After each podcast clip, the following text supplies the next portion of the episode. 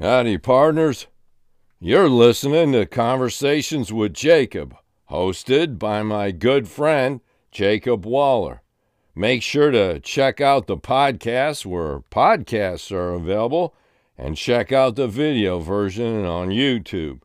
You can follow us on social media. Facebook is Conversations with Jacob. Twitter is at C W J Podcast. And you can visit our website, conversations with jacob podcast dot weebly dot com.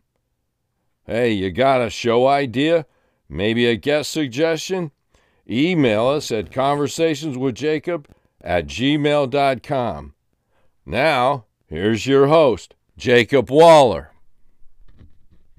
Hello, everybody, and welcome back to another episode of Conversations with Jacob. Today we got a good episode, which I know I say that about in every episode, but, you know, I think all episodes are good episodes.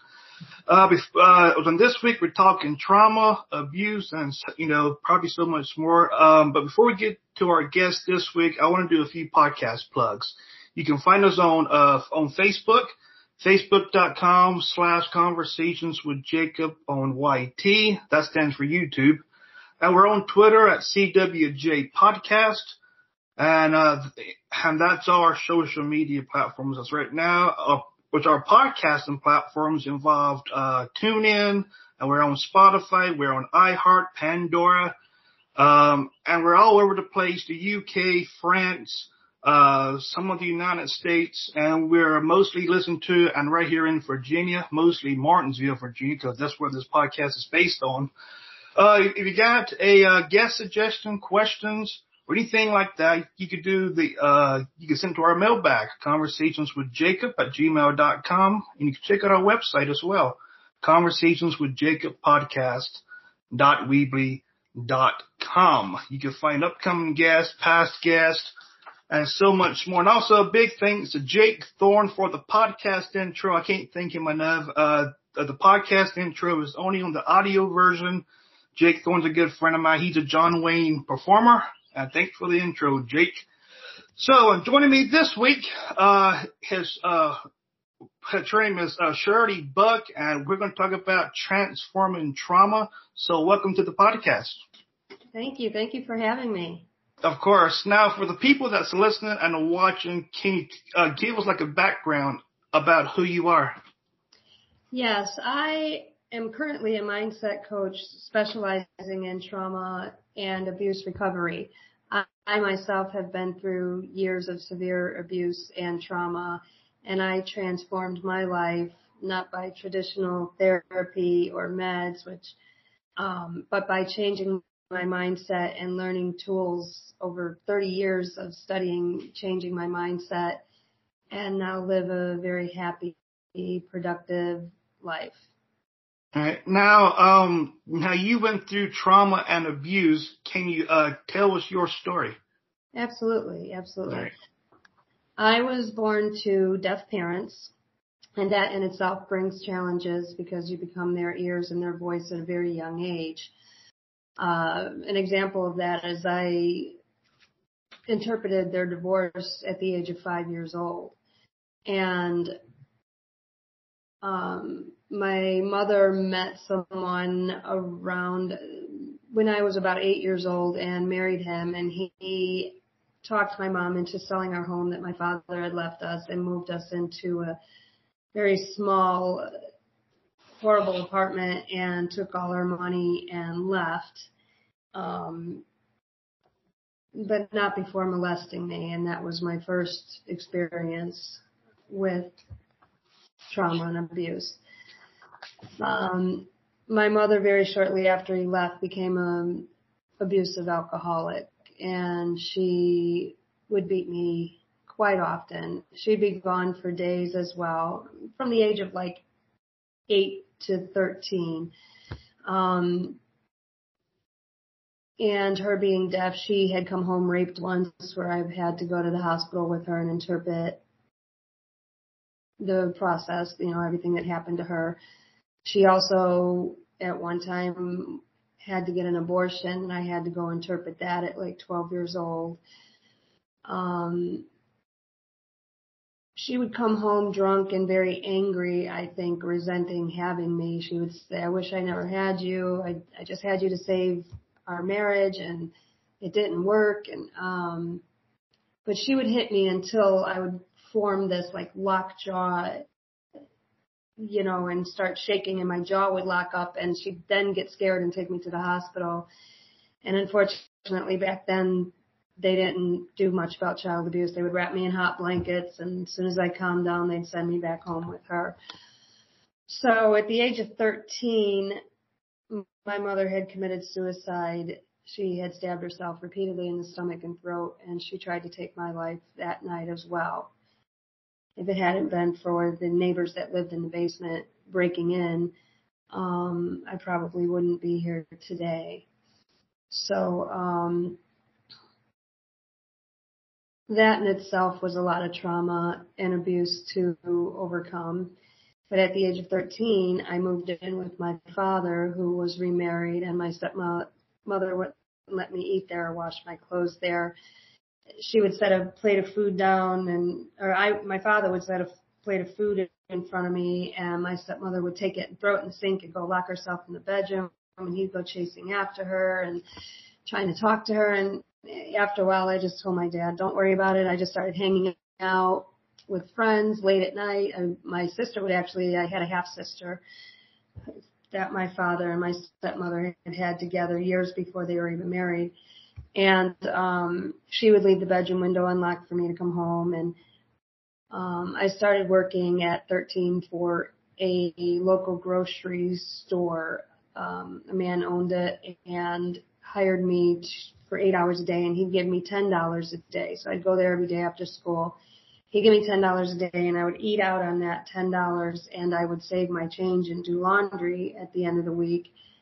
And um, he began to molest me. So he molested me for two years. Uh, um, unfortunately, the same man who was hurting me was really my only adult friend as, at the same time. So aside for those fifteen minutes that he'd take me in the back, he was actually kind to me, and I guess was a means of me surviving. Um, at fifteen, I had met someone who was twenty-five years old, and he told me he loved me, he was going to take care of me and take me away from all this craziness I was going through. And of course, I believed him. I was young, and he told me that he was sterile, he couldn't have children, and I ended up pregnant. And of course, he left once I was pregnant, and I had to give my son up for adoption. So I, I, after I'd given my son up for adoption, I was just living pretty much wild at friends' houses and cars. I was partying. I developed um, addictions. I had eating disorders. I was anywhere. I was everywhere from seventy pounds to two hundred pounds on the scale throughout my life. Um, so, I mean, there's an example of, of what my childhood was and wow. the trauma and abuse that has happened. So, and how did you overcome the trauma and the abuse? Well, overcoming it was quite a while after that. I had gotten a job through my cousin um, at Sloan Bell, where I was making a lot of money. I was uh, working for the Steelworkers Union. I became a machinist there. I had gotten my own apartment, my own car, and I was partying. I was just like acting like everything was fine, everything was good. And um, when I met my children's father, I was about twenty-three years old, and he was a good guy. He was a, a someone I could trust, someone I could like the first genuine good guy I've ever dated. And we moved in together, and I had a nervous breakdown. I just collapsed. And I think all the years of me just partying, going through it, not thinking about just, just trudging through it, just surviving basically. Once I felt safe and I knew someone could take care of everything, I just broke down, and it was the most terrifying time of my life. I really thought I was going to lose my mind. I didn't think I would ever be okay. Um, I didn't want to go to traditional therapists. Not that I'm saying that it's wrong for people to do that. I myself had seen other people go through therapy, and I felt like they were talking to people who learned things out of a textbook. Like, how could anybody ever know what I've been through and really tell me how to heal when they probably never, you know, experienced things like that. And I didn't want to get on meds because I was starting to not drink and get off drugs, and I just didn't want to go that route. So the first book that I had, after after collapsing and staying in bed for months and not, not going to work, not doing anything, I just quit life, really.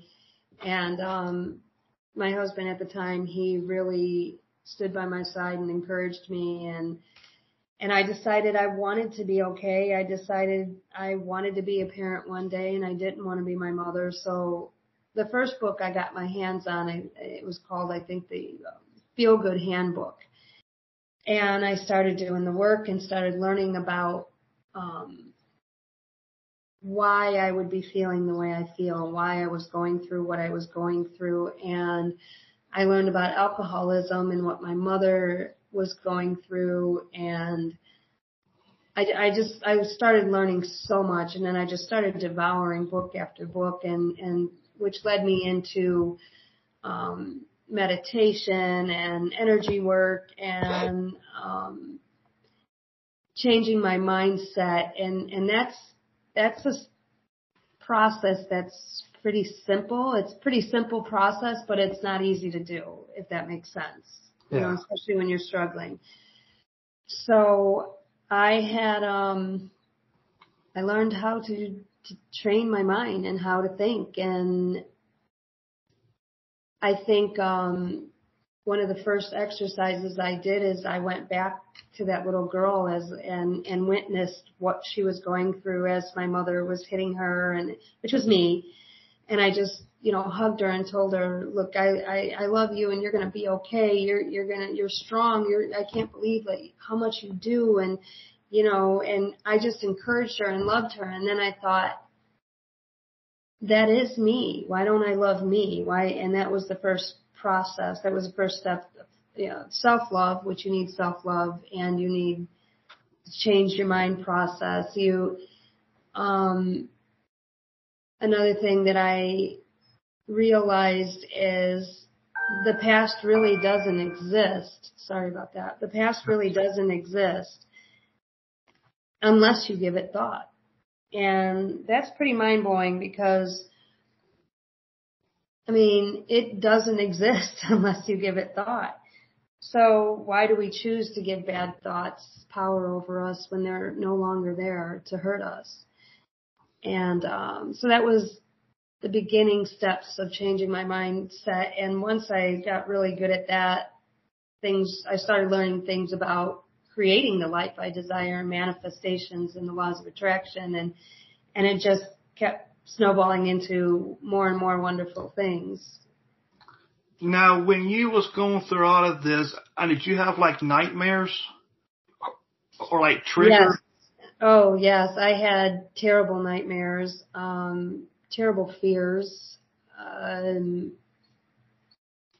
I'm still very, very aware of my surroundings. You know, I'm not fearful when I go out, but I feel that like I probably was a victim for so long that I, I'm always aware of my surroundings. There's things that, yeah, I still do. But yes, I had tons of nightmares.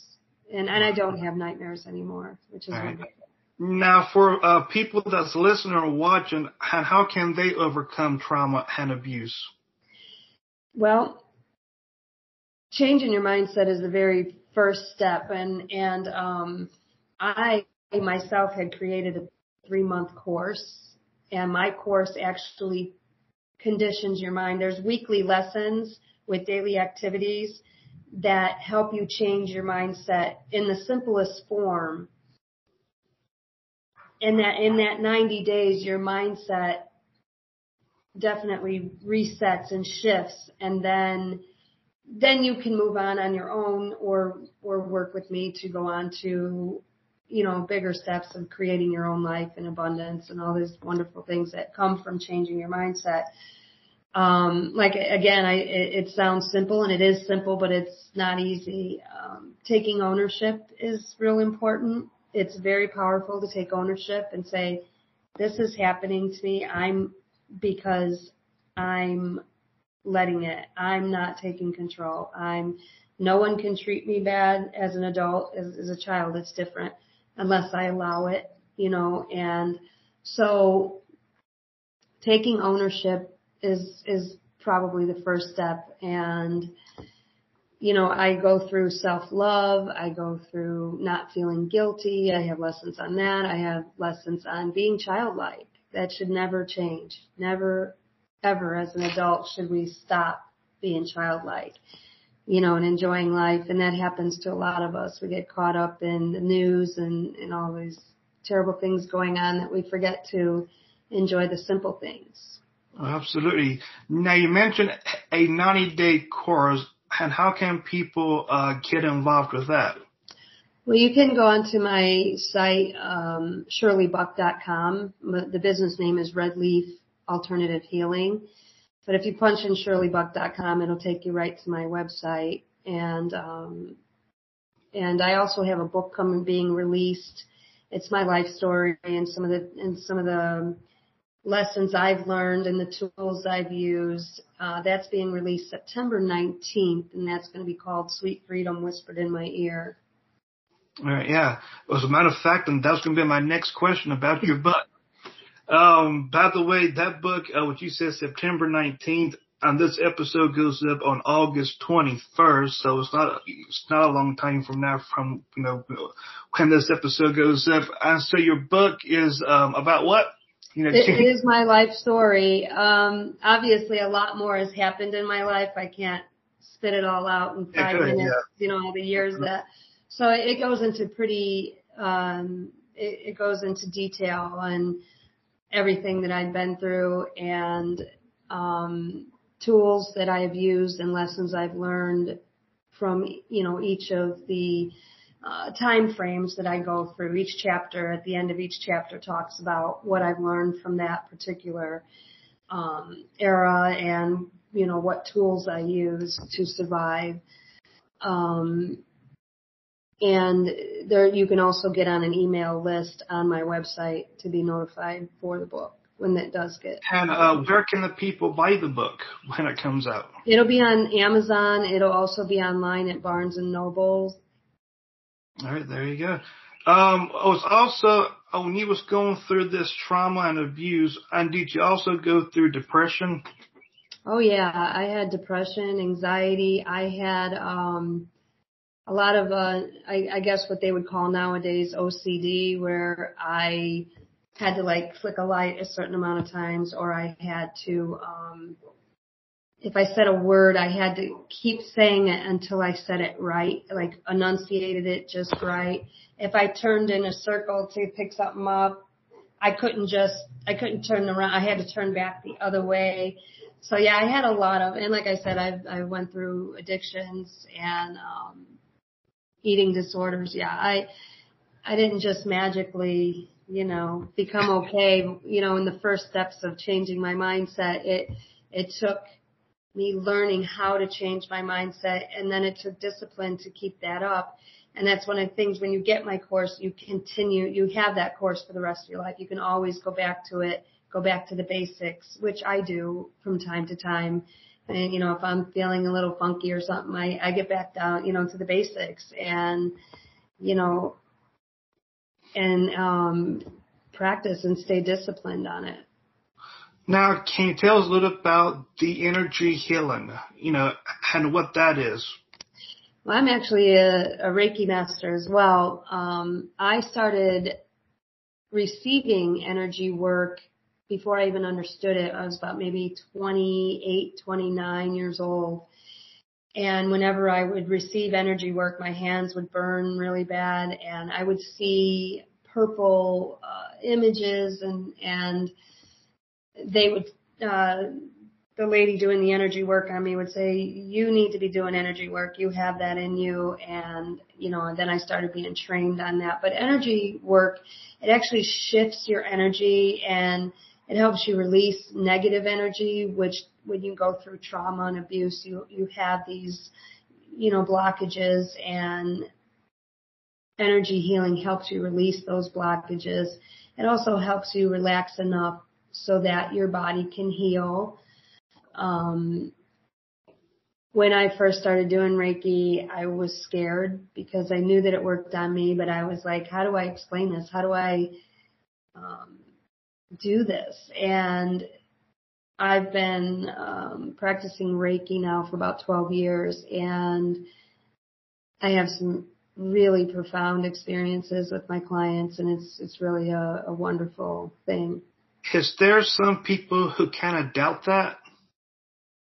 Yes, I um I even had one client who I before she even met her husband, I was always working with him uh for the, the past, uh, I think I was working with him for about three years before he met her, and she kept saying, he wants me to have Reiki, he wants me to have Reiki, but I'm no offense. I just, I just want a massage. I don't, I don't believe in that. And I'm like, that's no problem. I, I don't take any offense to it. And finally one day she said, I can't take him nagging me. I'm just going to do it. Uh, it's probably not going to work because I doubt it so much. And believe it or not, she was the most profound experience we had, and she still is getting Reiki from me to this day. So it's, yeah, people do doubt it. Absolutely. But I'd um, say try it. Oh, yeah. And so, and where can people find you on social media? I, um, I, I have a LinkedIn. Uh, I do have a, a private Facebook community group with my business, but I do have a business page, uh, Red, ne- Red Leaf Alternative Healing on right. Facebook. Um, but my private community group is now built up to like six hundred fifty people, and I blog on there every so often, and uh, probably once a week I blog on there, and I and I post things. And I have people post their small wins and things like that. It's a pretty nice community. On, um, and that's just Red Leaf Healing. So if you're looking for the group, you can look for Red Leaf Healing and then ask to join the group. All right. Now, for people that's going through trauma and abuse, uh, you know, maybe it happens at home, you know, um, you know, like for the younger people that's, that goes through trauma and abuse, is it Uh, the right thing for them to bring it up at, like, you know, like the friends or maybe at school? Yes. Um, definitely if you're younger, talk to somebody and get help. Get out of the situation. It, it's okay to get out of the situation. Um, a lot of times we don't have the self-confidence. Um, we're ashamed to tell people what's going on. Don't be ashamed. It's not your fault. Please, please talk to somebody and get out of it. And it's it's very important that you do it. It's not your fault, and you don't deserve to be going through it. Absolutely. Well, well, I think we've reached the end of this episode. But before we go, and you got any uh, closing thoughts? Um, I guess my closing thoughts are: you're not alone. Even if you've been through years of therapy and you feel like you cannot shake it, you can't get over it, you can, you absolutely can. I live a very happy life. I love my children. My children are adults. I even have grandchildren now. I live a wonderful, beautiful life. I do not let the pain of my past, you know, hurt me anymore. In fact, it's empowered me, and it's inspired me to help other people. But please don't feel that it's hopeless. It's not. You just have to learn to shift your mindset and just and stay dedicated to that. Absolutely. I think that's the best closing thoughts I've heard in twenty-four episodes. Thank um, you so much. Of course. But anyways, I was on thank you for coming on the podcast to talk about your story, which I really enjoyed it. I'm sure my listeners has too. Well, thank you. Thank you so much for having me. Oh, yeah, of course. My pleasure. All right. That would do it for Conversations with Jacob. Tune in next week as we talk true crime and stories, and uh we went from trauma to abuse to crime. That never happens. But anyways, uh thank you guys for, uh, for tuning in. Check back next week, and has that'll be the final episode of August. So until then, God bless. We'll catch you in the next one.